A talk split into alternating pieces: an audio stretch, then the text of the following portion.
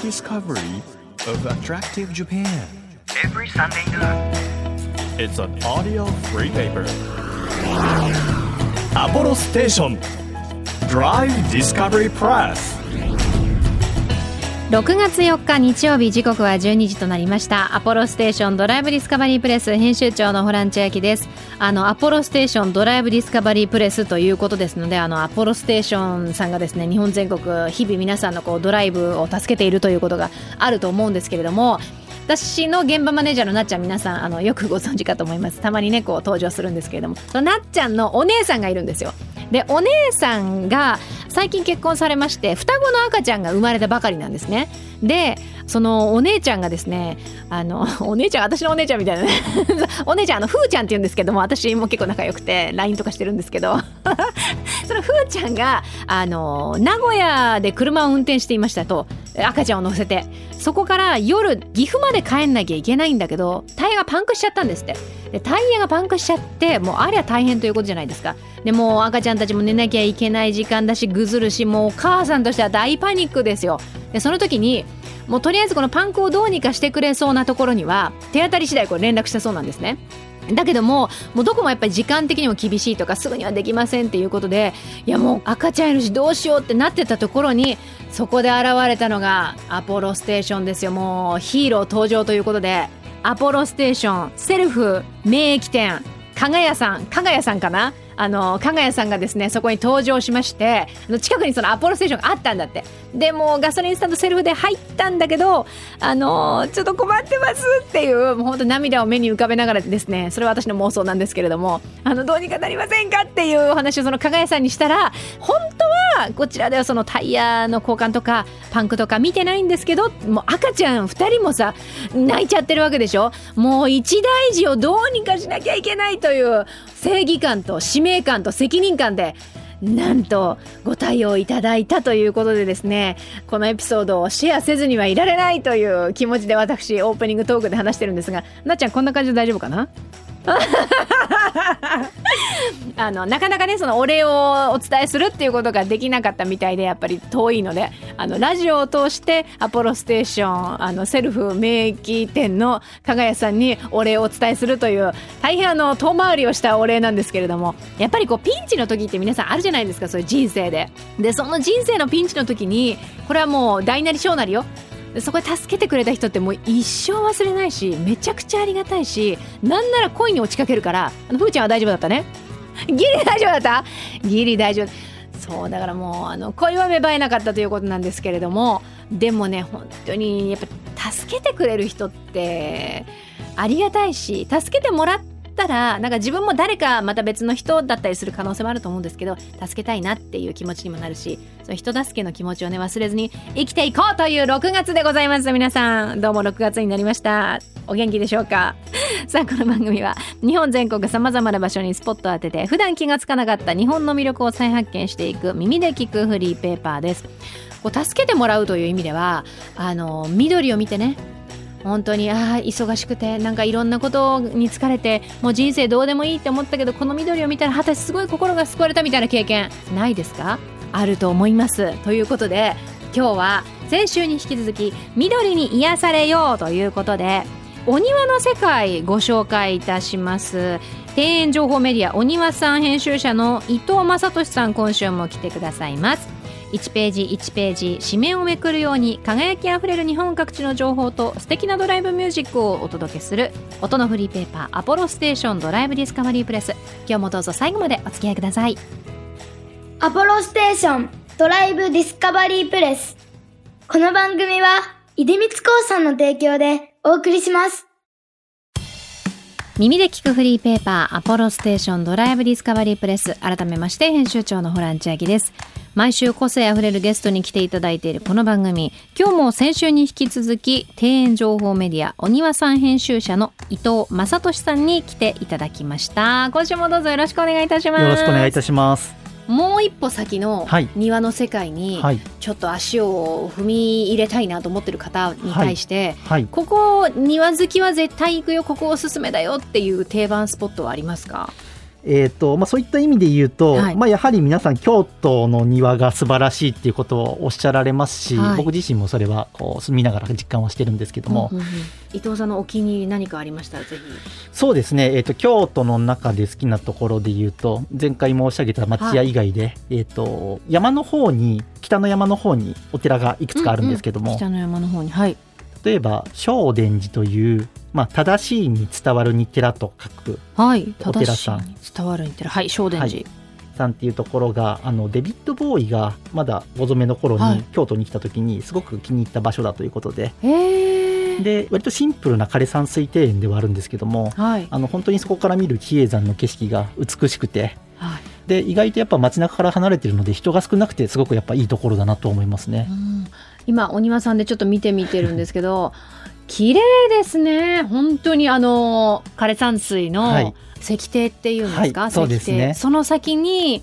なんで何なんこ山れがですね比叡山。比叡山それそれ、は比叡山延暦寺の比叡山、はいそうですそうです。比叡山がなんかこうシルエット状になっていてもちろんはい。お天気によってね見えたり見えなかったりはするんだと思うんですけれども、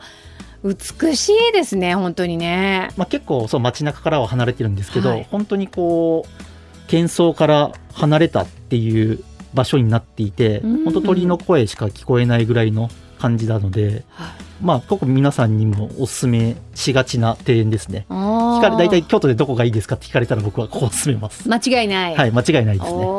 じゃあこんな感じでですね、はいぜひいろいろなところのおすすめ庭園伺いたいんですけれども、はい他にも何かありますか？そうですね。えっとまず東日本から言うと新潟県。新潟はい。あまりこう皆さん新潟に庭園というイメージはないかもしれないんですけども、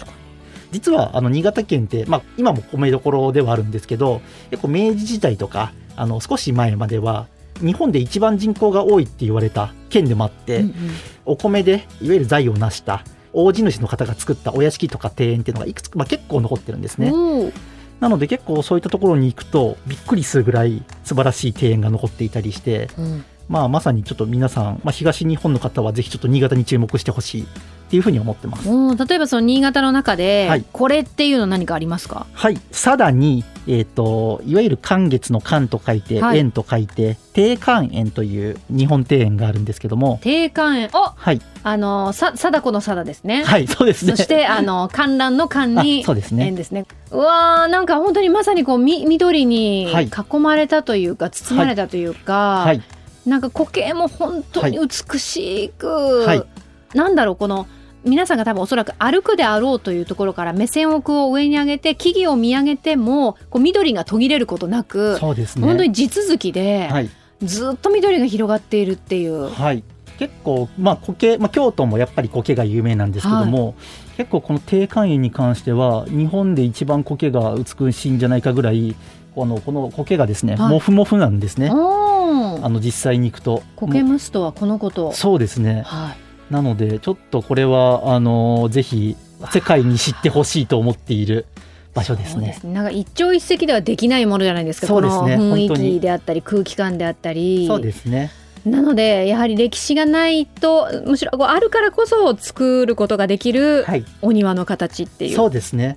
まさにこれもあの、まあ、前回ちょっとお話しした国の文化財になっているかなっていないかという話をしたんですけども、こちらは国の文化財にな指定されておりまして、うん。ただまあそうなんだけれども意外と新潟の山の中にあるので、はい。あまりこう知られてなくてあのまあ僕自身もやっぱ知らなかった頃に行ったんですけども、うん。その時に本当に衝撃を受けてはい。でまあそれ以降やっぱり他の方にも紹介をすると本当にここはすごかったって口を揃えて、まあ、おっしゃられるのでここは本当にぜひ車に乗って あの行っていただきたい車じゃないと逆に行けないので、はい、行っていただきたい場所だなっていうふうに思ってますね。うんいやこれは本当に美しい苔をぜひこうちょっと朝露で開いた苔とか、ね、そうですね見ていただきたいですね。うんキラキラだと思いますね朝も。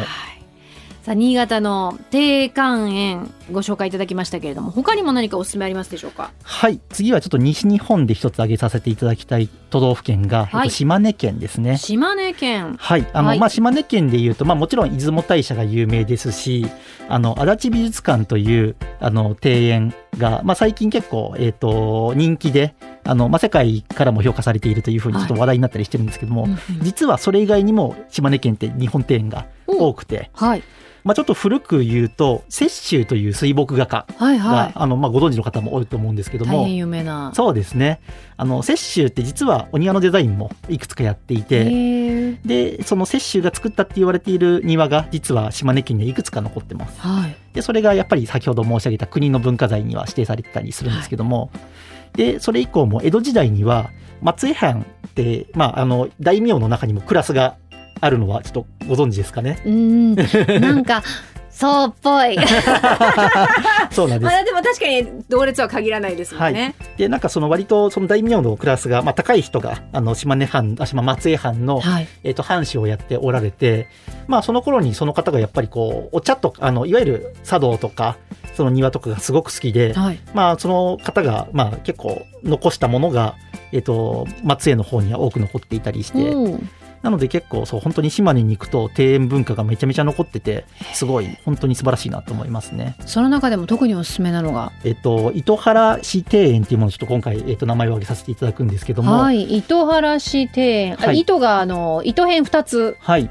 の原は原に、市は氏神様の氏で庭園ということなんですが、はい。すごいこれも美しい。そうですね。実はこちらまだ本当にこの糸原さんがはい持っておられるお屋敷で、あ、糸原市庭園っていうのはその糸原さんのの市市なんですね。はい、そうなんです。はいあの、まあ、中にはもう所有から離れているところもあったりはされるんですけど、ここは本当にまだ今も十何代目かの方が、えっ、と、継いでいらっしゃって、で、その方がまさにこの庭園がある一角に、いわゆるちょっと古い蔵、えっ、と、まあ、お屋敷の一角に、えっ、と、砂防を最近オープンされていて、うんなんかそこがすごく素敵だというのがまず一つ。でもう一つが紅葉も美しいですね。そうですね。まあ、四季行って面白い、あの、美しいっていうのももちろんですし、あの、結構この島根、あの、まあ、前回デザインがそれぞれ違うっていうお話をしたんですけども、島根に行くと本当にその枯山水庭園なんだけれども、やっぱ京都とは全く違うデザインうんうんの流派があって、はい。なんかそれが個人的にはものすごくこうかっこいい。ちなみにその分かりやすく言うと枯山水のこの流派っていうのは、こうどんな違いがざっくりというとあるものなんですか？そうですね。まあ、ざっくり言うと、このは、えっ、と、島根県出雲の方に行くと、歩ける枯山水庭園が多いですね。その結構京都にいるとやっぱ枯山水庭園は眺めるもの。うん、あそのイメージでしたそうですね。お寺のそのお堂から、まあ、眺めるっていうものが中心なんですけども、島根の不思議な、まあ、庭園のデザイン、独自のデザイン感として、こういうふうに飛び石を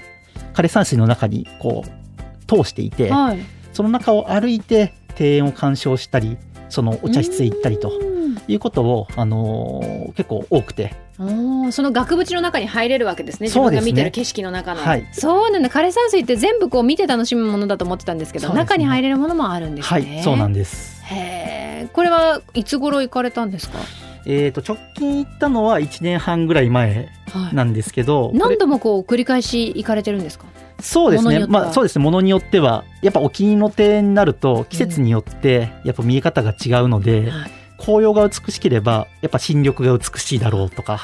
あの、またその逆のパターンとか、まあそういうことで結構複数回足を運んだりしますね。これから梅雨がやってきて雨の季節となりますと紫陽花も大変美しくなるわけなんですが雨が降ると美しく見えるみたいなお庭があったらぜひ教えていただきたいんですが。そうですね。あの、やはりまあ雨が降ると喜ぶのは苔なので、苔です。はい。先ほどちょっと北陸の定会員を紹介したんですけども、はい。同じく北陸の石川県の小松市にあります、はい。苔の里という場所をちょっと、はい。あすごはい。苔が美しいはい、もう名前の通り苔があの美しい場所なんですけども、はい。そうですね、ここもちょっといわゆる山間部にあって、ちょっとなかなかこう公共交通機関とかでは行きづらい場所ではあるんですけども、も本当にこう一面の苔、まあ、杉の下に苔が生えているような形の空間でして、はいでこれもあのいわゆるでも誰かが作ったというものというよりは地域の方々が掃除して掃除してえっ、とこう綺麗にして続けた結果こういう本当に一面苔の綺麗な空間が生まれたみたいな場所でして、まあその苔の表情を見に行く、まあ、ある意味季節変えて見に行くっていうのでも楽しいかなと思いますね。うん他にもなんかおすすめのお庭ありますか？はい、えー、と京都の隣の滋賀県はい、まあさまざまな地域に住んでらっしゃると滋賀県ってどうしても地味なイメージがあると思うんです。いやいやそのもう琵琶湖をお持ちでいらっしゃいますからそうですね。そうね。近畿の中でもまああの、まさに琵琶湖海のイメージがやはり強いんですけども、こう京都の隣ですごく大海の国として歴史がある地域なので、滋賀にも実はその歴史的な庭園がたくさん残ってます。うんで意外と割とこう京都と比べると観光客が少ない地域ではあるのですごくゆったりその歴史的な庭園を見られるのでそういった意味でもあの滋賀県の、まあ、特にお寺とかは、えっとおすすめだなっていうふうに思ってます。鑑賞環境は整っているとそうですね。いうことですねそうなんです。中でもおすすめは？はい、あの清清願寺という、青い岸の寺と書いてはい、清願という寺、あのお寺なんですけども、これは秋に行かれた時のお写真ですかね？そうですね。秋から冬にかけてかな？はい、こちらも、まあ、ちょっと歴史がある、まあ、いわゆる国の文化財の庭園ではあるんですけども、はい。これを見ながらいわゆる最近ちょっと喫茶をお寺さんが始めてらっしゃほうってほもう本当にこのお庭を見ながらお茶を飲んだりコーヒー飲んだりできる環境が今整ってまして。うおすすめのメニューとかなんかありますか？そうですね。やっぱ抹茶をやっぱ出していただけるので、結構ちゃんとお寺の中だけちょっとリノベーションされて綺麗なカウンターとかも整えてらっしゃって、あのそういった意味で言うと本当に、まあ、最近だから若い方も喫茶を楽しみにうん。あのこちらのお寺さんにいらっしゃったりしてるので、まあ、すごくいい形で、まあ、こう気軽にある意味そのお茶を目的に来られて気軽にこう庭園も楽しんでくださる。うん。なんかある意味きっかけ逆でもいいなと思っているので。うん、そうですね。確かにね。なので友達とちょっとお茶する気分で庭を見に来てあのまあここに来てあ庭もなんか綺麗ねっていうふうに思ってくださればあのそれもやっぱ素敵な体験だなと本当に思いますね。うんぜひこちらゆったり見るという意味でもおすすめ。はいそうですね。次狙っている場所ありますか？そうですね。場所で言うとですねどこだろうな、ちょっと北海道を1週間ぐらいかけて回りたいですね。いいですね。また広いですからねそうです北海道ね。本当に。な何回かに分けてちょっと訪れないと、そうですね。で 皆さんぜひあの伊藤さんがね北海道どこを開拓されているのかっていうのをお庭をねあのお庭さんをご覧になりながら楽しんでいただければなというふうに思います本当になんか幅広いお庭の世界を教えていただいてありがとうございましたありがとうございます。えー庭園情報メディアお庭さん編集者の伊藤正俊さんに来ていただきましたありがとうございましたありがとうございました。東京 FM をキーステーションに JFN 全国38局ネットでお届けしているアポロステーションドライブディスカバリープレス。お送りしたのは畑本博でレインでした。Apollo Station Drive Discovery Press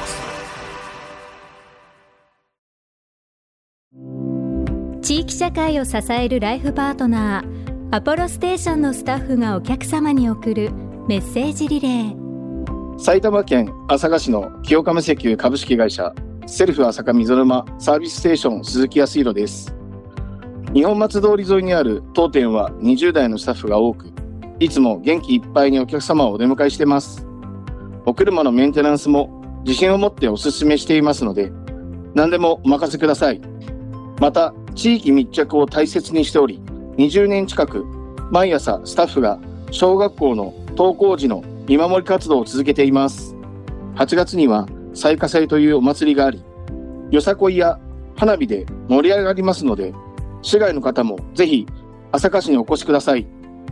アポロステーションセルフ朝霞水沼サービスステーションご来店お待ちしております。あなたの移動を支えるステーションアポロステーション。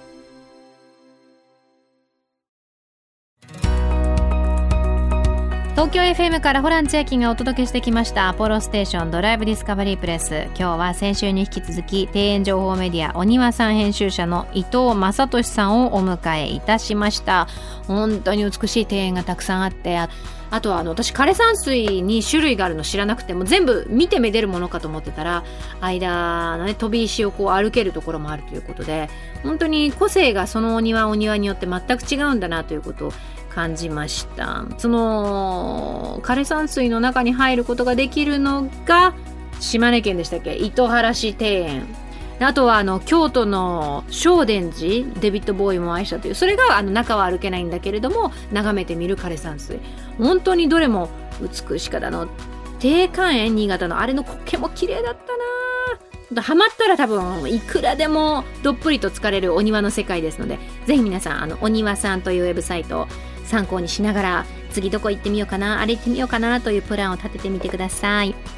さあそしてこの番組ではですね毎月テーマを設けてメッセージや写真を募集中なんですが6月になったということでテーマが変わります。暑さを忘れるおすすめ清涼スポットということで皆さんがこう清涼感を得られるようなスポットありましたらぜひ教えてください。で情報を送ってくださった方の中から毎月3名様に番組セレクトのとっておきプレゼントを差し上げます。今月はですね暑い時には欠かせない麦茶のプレゼントでございます。私の目の前にあるんですけどあの本当にね自分の近くに持ってくるだけであの麦茶の香ばしい香りがねすんごく香っておりましていただきますね。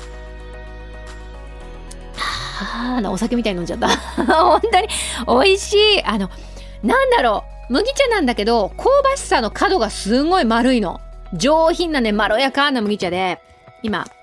私の前にその麦茶の茶葉ティーバッグの方もあるんですけど。あーいい。いいなんか懐かしい。実家の実家の麦茶よりあの上質なのは間違いないんですけれども大変芳醇な麦茶の香りがしております。今日は創業1717年京都に本店を構える日本茶専門店の老舗一歩堂茶舗というお店の麦茶を今いただきました。これ今月のプレゼントになりますのでぜひぜひ欲しいという方はメッセージを添えて番組ホームページからご応募ください。さらにえー、とですね番組のステッカーのデザインも一新されますよ。今回はですね札幌出身のインスタグラムなどの SNS を中心に活動するイラストレーターさんポキさんのデザインです。海これ入道雲だね夏の入道雲をこう遠く目に眺めながら海沿いを走っている女性のとっても爽やかな作品になっていますのでこちらもぜひ皆さんメッセージともにご応募ください。日本全国さまざまな場所にスポットを当てて日本の魅力を再発見していく耳で聞くフリーペーパーアポロステーションドライブディスカバリープレス。来週はどんな世界になるでしょうか楽しみにしていてください。お相手は編集長のホラン千秋でした。バイバーイ。アポロステーション。ドライブディスカバリープレス。